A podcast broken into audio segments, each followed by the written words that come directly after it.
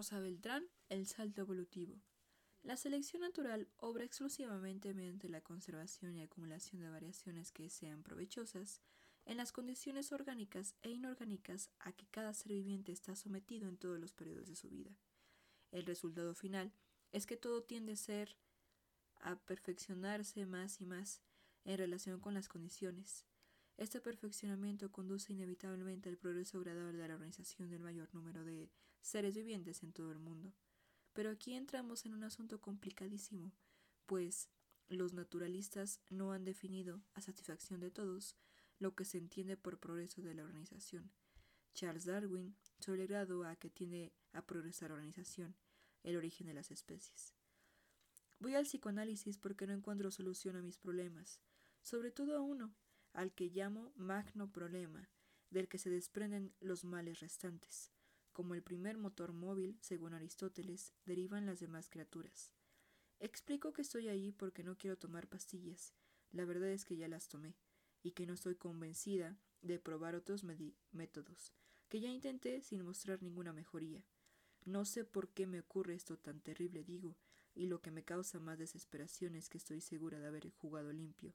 Soy buena en el buen sentido del término, pero ¿existen las personas buenas? Pregunta el doctor Cifuentes qué es la bondad, cómo la define. El doctor Cifuentes es un hombre ligeramente obeso, con lentes no muy grandes, pero tampoco pequeños, guapo o francamente feo a causa del bigote espeso que puede ser viril, aunque también bastante repulsivo, dependiendo de que de que mire de frente o de tres cuartos. En resumen, alguien a quien defino como casi. Aunque no he perdido la esperanza de que él pueda ayudarme. Debe poder, tiene la técnica. Si el hábito hace el monje, la técnica hace al psicoanalista, pienso. La del doctor Cifuentes se basa en hacer preguntas. Define la belleza, la verdad, cómo sabe que es cierto lo que dice. Cada vez que hago una afirmación, cualquier afirmación, él la brinca. Compruébelo. Se exalta un día cuando al definir a mi ex esposo le digo que se trataba de un hombre bien parecido. No tenía una fotografía a la mano, no tenía duda, no tenía nada con que demostrarlo salvo mi palabra, pero en terapia las palabras valen bien poco. Quiere decir otra cosa, a veces parecido o incluso lo opuesto. Hay ocasiones en que significan lo que dicen significar, aunque esto es dificilísimo de saber. El doctor Cifuentes parte del principio de que un paciente nunca está diciendo lo que dice porque dentro de las palabras hay algo más. Esta es su piedra de toque, su gran angular, de modo que desde que inicié la terapia tengo la sensación de estar mintiendo todo el tiempo. Me queda una esperanza. Eso sí, aunque dado lo volátil de los significados, quién sabe si será legítima. ¿Y vale la pena tener esperanzas en estas condiciones? ¿Qué hace de Hitler un hombre malo? El doctor me interrumpe de mis cavilaciones. ¿Cómo dice? Pregunto sorprendida. Es otra parte de su técnica. Se llama descolocar al paciente. El doctor Cifuentes anota todo lo que ocurre durante la sesión en una computadora portátil. Lo hace en tiempo real, de modo que la sesión se reduce a casi la mitad. Diálogo, anotación, diálogo, lectura. A veces el doctor Cifuentes le toma un poco más de tiempo anotar porque invierte en la sintaxis. Abandonado, hogar el conyugal a silencio en él, dice. Repítalo. Lo hace para que mi mente le dé un peso desdramatizado a las frases. Distinto se llama técnica ericksoniana. Es un principio parecido a la hipnosis, pero con diferencias sustanciales. Una de ellas es que el paciente está despierto y consciente, y por tanto no hay posibilidad de engaño. Me explica. Un paciente nunca hará nada que no quiera. Además de poner en práctica estas teorías, el doctor Cifuentes también me da a leer libros. Volando solas a los treinta, amar demasiado es una patología femenina. Luego me hace preguntas sobre la lectura. Nunca pregunta si me gustó el libro o no. También me insta a pedir postulados. Es para cambiar su estructura mental, me explica. El príncipe se convirtió en un sapo porque era un sapo. ¿Qué opina de esto? En que las mañanas no me puedo levantar. Respondo sin poder añadir más. El bufa niega con la cabeza, nota furibundamente apurreando las teclas. Un día en que no paro de llorar me lleva al fondo del consultorio y señala un nicho entre el escritorio y la ventana que en él hay una pintura. Es un perro enseñando los colmillos. Es mi animal chamánico, me explica. Elija el suyo. No tiene por qué hacerlo ahora. Tráigalo a la próxima sesión. Esperemos que con eso se pueda ver el avance de lo aprendido. Gusanos, lombrices, larvas que nunca se convierten en mariposas. Esto es lo único en lo que puedo pensar. A la semana siguiente, él me cuestiona y yo hago un gesto afirmativo. Digo sin estar lista. He elegido a Gregorio Samsa. ¿A quién? Me da vergüenza decir la palabra cucaracha. Una criatura que solo piensa en ir al trabajo pese a condición, le explico. Pero él niega mientras transcribe. No puede ser un personaje literario, dice. Eso ni siquiera puede considerarse un animal. No sirve para nuestros fines. Recarga el brazo en el escritorio y lo pone la mano en la barbilla. ¿Y bien? Yo trato de defenderme. Freud dice que solo hay una forma de salir de un pozo sin fondo, a través del trabajo. Pulsión o autoconservación la llama. El sentido del trabajo intelectual o mecánico es aliviar la cara que, el sacrificio de existir impone a los seres humanos. Pero el doctor Cifuentes no cree en el padre del psicoanálisis. Lo llama el curandora de Viena. Se da un tiempo para notar algo en la computadora y levanta la vista con gesto triunfal, complacido. Las técnicas freudianas están ya rebasadas, me informa. El psicoanálisis tradicional probó su fracaso al no ser capaz de resolver los conflictos. Después de tratamientos que podían prolongarse por años, los pacientes seguían con los vicios de siempre. Solo habían aprendido a enunciarlos en una jerga distinta. Mírese usted, es el vivo ejemplo de lo que digo. Me explica por qué, pero sus intuiciones son erróneas. No, no es por la pareja, digo. No, tampoco tiene que ver con la familia. Simplemente sola, sola de todos. Es una soledad radical, esencial. No, no creo en tener una actitud negativa. Si tengo amigos, más bien siento que hablo en otro idioma, el idioma de los solitarios, un idioma que se conjuga en singular. ¿Alguna vez ha sido diferente? me pregunta por fin, levantando la cabeza del teclado con bastante fastidio. Le digo que sí, y él suspira.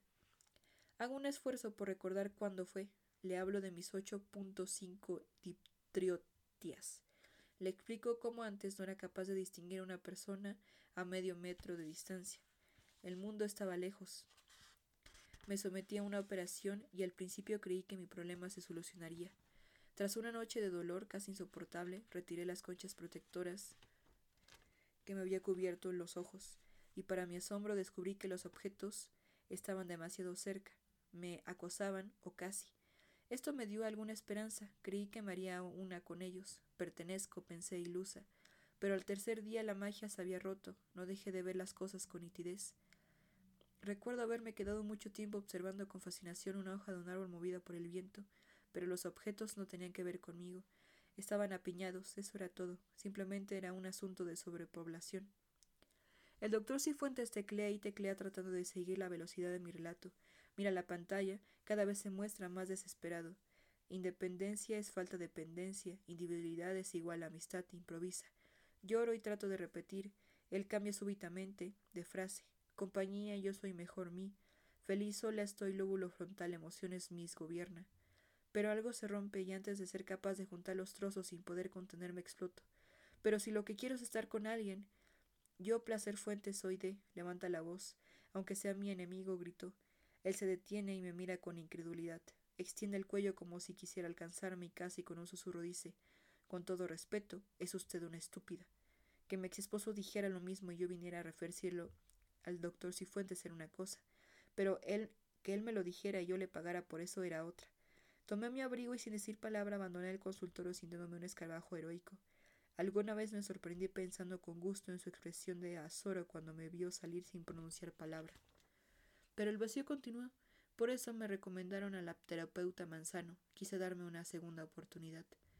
A diferencia del doctor Cifuentes, que tenía un consultorio asfixiado en medio del cubo de un elegante edificio, la doctora Manzano atendía en su casa, no en su casa casa, sino en un saloncito que estaba al final del pasillo y daba a un minúsculo jardín. Esto me dio alguna esperanza, falsa como comprobé desde la primera sesión, pues la doctora Manzano fumaba sin descanso y atendía a sus pacientes con las ventanas cerradas. Se paseaba de un lado a otro de la habitación como una chimelea ambulante. Después de dar dos vueltas en silencio, por fin se sentó, tomó el cenicero de la mesa lateral retorció la colilla del cigarro recién fumado y encendió otro enseguida. Ahora cuéntame, dijo expliendo el humo con lentitud, ¿cuál es tu problema? Su técnica era inobjetable, no enjuiciar, no hacer preguntas, no obligar al paciente a decir nada que él mismo no quisiera. Déjalo representarse, explicó. Se llama psicodrama. Consiste en la libre asociación de ideas para permitir que de ese modo hable el inconsciente. Solo que el paciente no está facultado para hablar de lo que quisiera. Es la terapeuta quien asigna un rol que debe asumir el conflictuando, quien actúa como el personaje o el objeto de su lección. ¿Cuál es tu problema? Observé sus dedos amarillos y las encías algo retrepadas, bajo los ojos benévolos. Mi problema es que no sé por dónde empezar, dije. Ella sonrió. Siéntate en medio de la habitación, me animó, allá en los cojines en el piso. ¿Qué soñaste anoche? Me acomodé como pude y traté de recordar. Es difícil de describir, dije, pero ella no se inmutó. Inténtalo.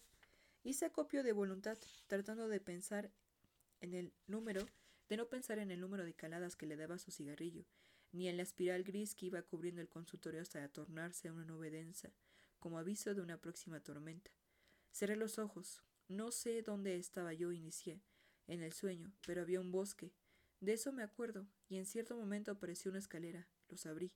La terapeuta Manzano extendió el brazo y sonriendo dijo Adelante, tú eres la escalera.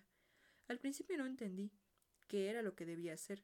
Miré en todas direcciones y fijé los ojos en el jardín como buscando consuelo.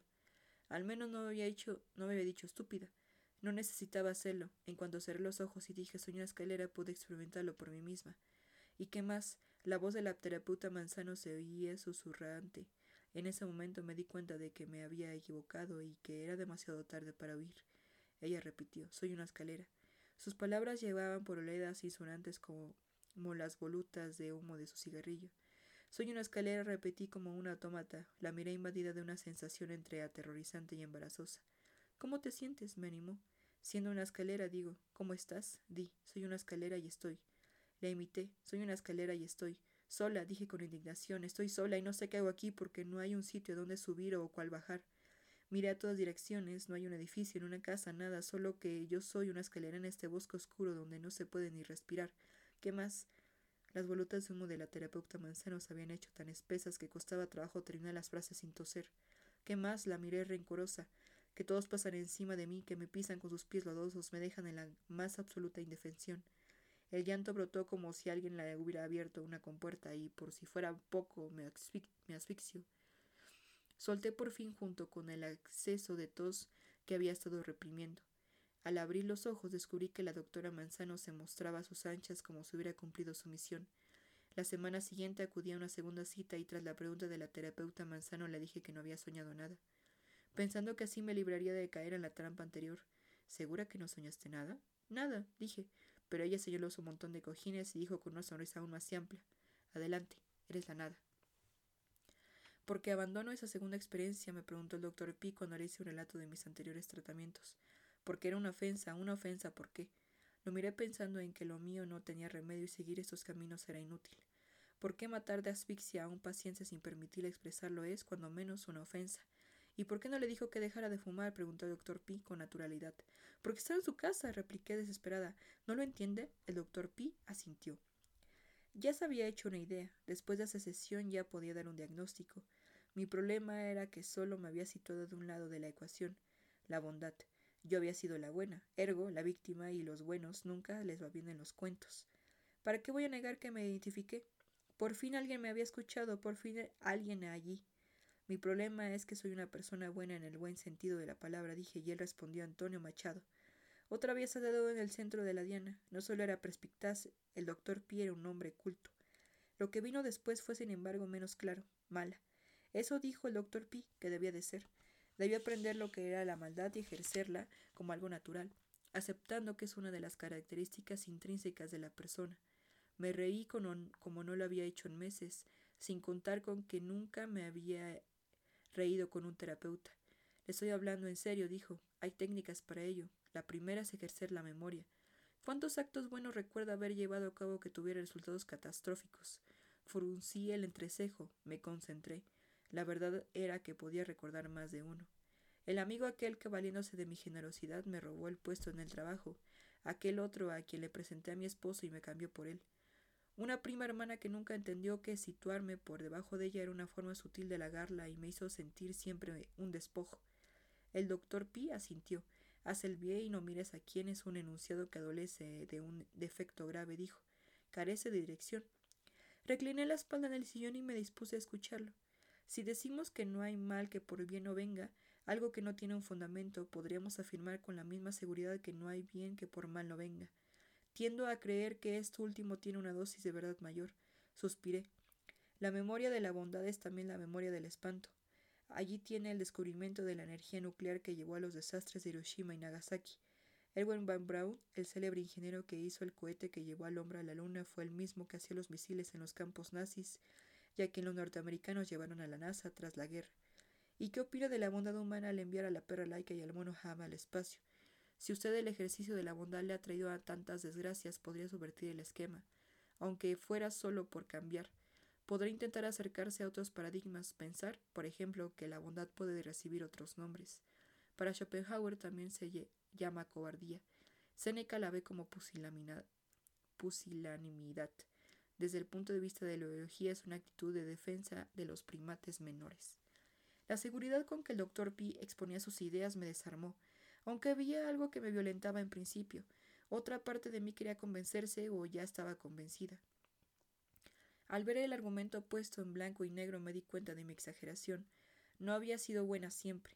En todo momento y lugar, dije, sin duda me había hecho pensar por buena en algunas ocasiones en que el impulso que guió mis actos fue esa cobardía de la que él estaba hablando. Él debería entender que lo que dijera en su consultorio llevaba la huella de haber sido dicho en mi situación actual y por tanto con el espíritu de los en los suelos. ¿Por qué se disculpa? preguntó el doctor P. indignado. Empecemos por ahí. Nunca vuelve a justificarse o a justificar a los otros. La bondad genera catástrofes, ¿no lo entiende? No daré más ejemplos porque cada uno lleva en su ser el buen note que le ha envilecido la existencia. Miró su reloj sin reparar en la ansiedad que ese ademán me producía. Pero ¿por qué debo ser mala? insistí, aunque ya la pregunta parecía absurda, porque el mundo es hostil y la muerte está siempre al acecho, lo que debería aguzar nuestros sentidos y sin embargo es exactamente al revés. La edad nos atrofia y reblandece la sensibilidad. Por eso. Por primera vez lo noté, el doctor Pi era un hombre interesantísimo. La seguridad con que se plantaba y la claridad de sus argumentos no me habían permitido observarlo con detenimiento. Frente prominente, nariz ancha, mandíbula que tiraba hacia adelante, ojos hundidos y nostalgiosos, como el recuerdo de una especie de la que fuera el último ejemplar. Su sabiduría venía de algo más que la erudición o una labor ejercida a conciencia. Él mismo parecía tener un conocimiento adquirido por, sí, por siglos. Usted justifica su fracaso poniendo del nombre de bondad, dijo, pero si al momento de relacionarse con alguien aceptara sus posibles actos nefandos, se habría inmune al desencanto. Solo los cínicos y maliciosos, por no hablar de los grandes malvados de la historia, han sobresalido en algo o bien no han tenido momentos verdaderamente felices. Séneca, que era en realidad un cortesano, pudo distinguirse del resto por haber ayudado a Nerón, y ahora ni quien se acuerde de eso. Maquiavelo demostró con creces el daño terrible de los gobernantes bondadosos hacen a sus pueblos. Terminé la sesión con una frase que me impresionó más que todo. Piensa en esto, me dijo. Hay especies de esporas que evolucionan gradualmente de un estado concreto a otro cualitativamente distinto para sobreponerse a medios adversos. ¿Y por qué va a mostrar mayor inteligencia una espora? ¿Qué sentido tendría una espora estuviera mejor dotada que usted? Asentí convencida, sintiendo cómo crecía en mi entusiasmo. Ansiaba que la próxima sesión llegara cuanto antes. Al momento de despedirnos le hice una petición. ¿Cómo podía empezar? ¿Con qué método? En su situación las películas de Davis eran lo más recomendable, dijo. Dedíquese a verlas. ¿Pero debo hacer algo durante la proyección o después? pregunté. Él respondió con seguridad. Solo véalas. Cuando ya estábamos en el marco de la puerta y encendido riguroso fuera de la sesión, el doctor P se dio tiempo para hacer una broma. Veo en usted un gran potencial para la maldad, dijo. Salí exultante y dispuesta a cumplir con la tarea asignada al pie de la letra. De más está decir que llegué sobrepreparada a la siguiente cita. No solo había hecho lo que me recomendó, había pensado durante la semana en la historia que le contaría. Después del saludo de rigor y la invitación a tomar asiento, percibí la intención del doctor P de preguntarme sobre las películas, pero yo me adelanté con mi historia. Me llegó el ofrecimiento de una tarjeta de crédito de un banco, dije un ofrecimiento que ni había pedido ni necesito. Él asintió. Sentí que me escuchaba realmente, así que proseguí. Como conozco los trucos de estos usureros multinacionales sin rostro que son los bancos, le comuniqué al empleado de la sucursal que no quería la tarjeta. Él no aceptó mi argumento y me dijo que tenía que aceptarla. Ah, sí, ¿y por qué? pregunté.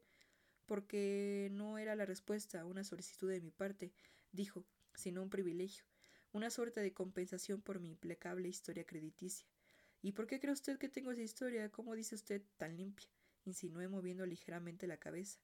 Después apoyé los brazos sobre el escritorio acercándome a su rostro sorprendido. Porque no vivo de prestado, le dije. No acepto ni aceptaré de extraños nada que no quiera. El doctor Pi cruzó las manos sobre el pecho, en apariencia complacido. El empleado del banco trató de forzarme, continué. Me dijo que si no aceptaba la tarjeta, cuando menos tenía que firmar el contrato de recibido. Pero, ¿sabe? No tengo en un pelo de tonta. Me negué a poner mi firma. El empleado llamó al gerente, el gerente volvió con lo de la historia de los privilegios.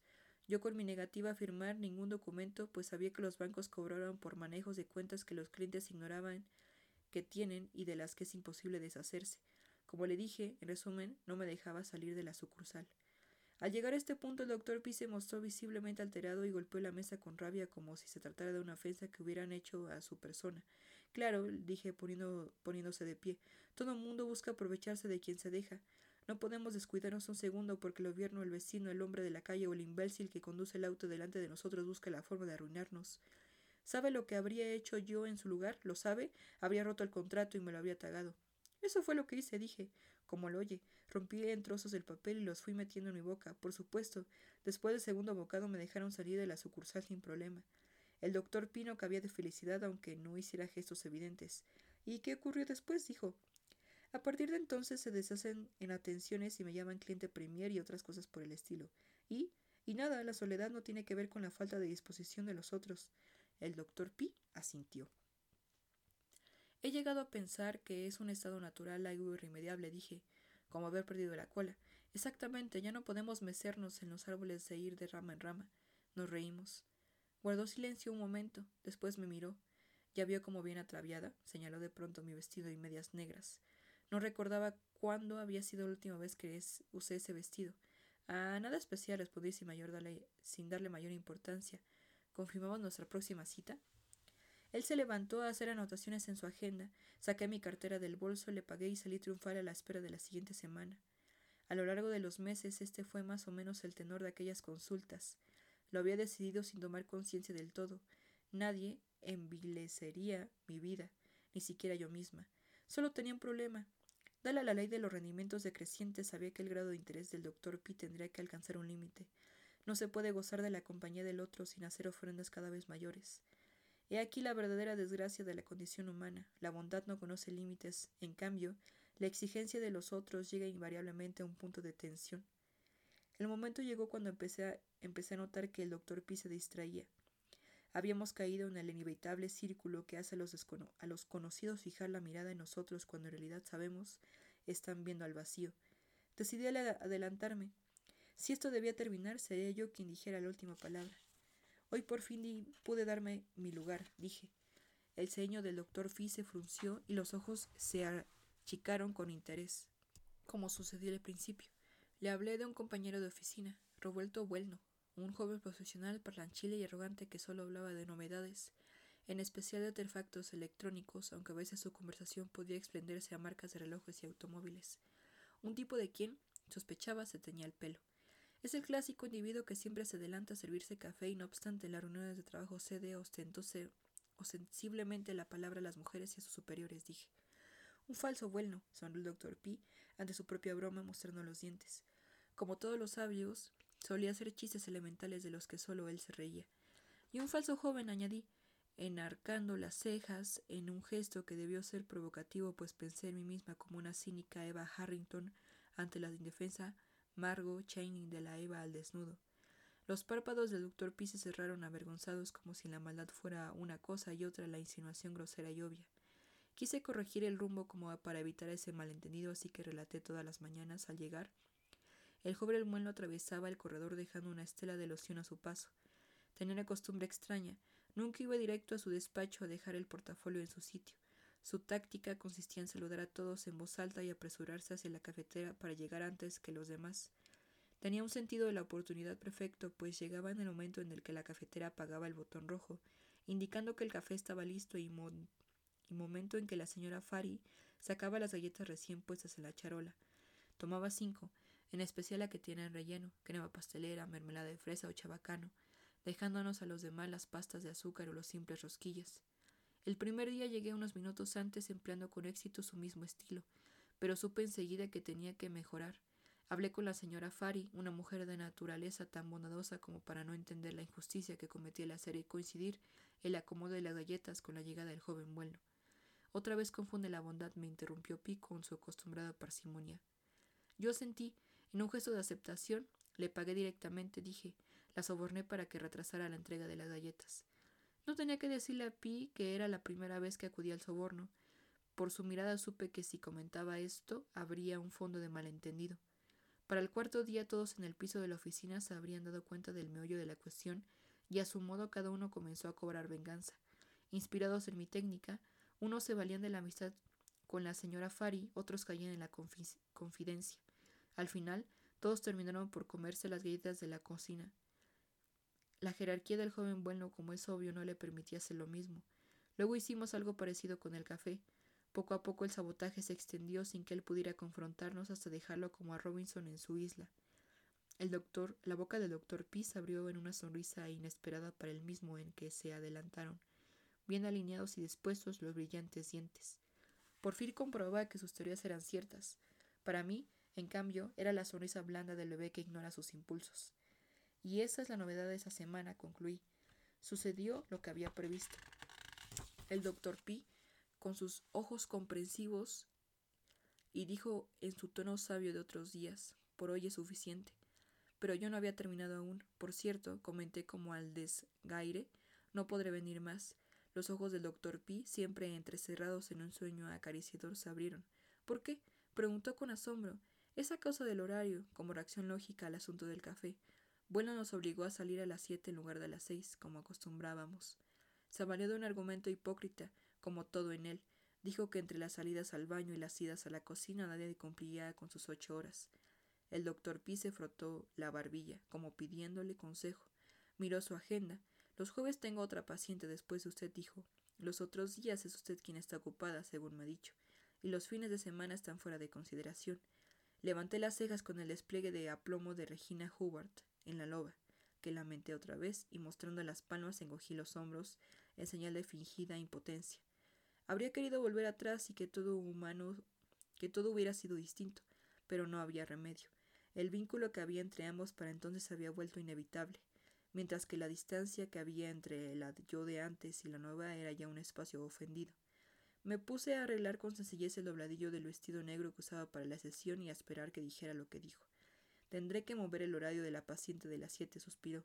Es posible que no vuelva. Es una paciente de muchos años. Crucé la pierna tal, como, lo hace Mildred Rogers en, Cautivos del Deseo y ladeando el rostro, dije, eso prueba que no saco mucho provecho de usted. Me daba, me daba cuenta de que lo que ocurría durante los cincuenta minutos de la sesión era algo que ya no podíamos negar ni romper.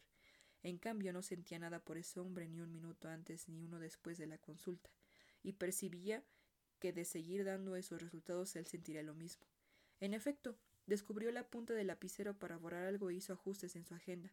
Tendré que hablar con ella, dijo. Habíamos alcanzado el punto de equilibrio.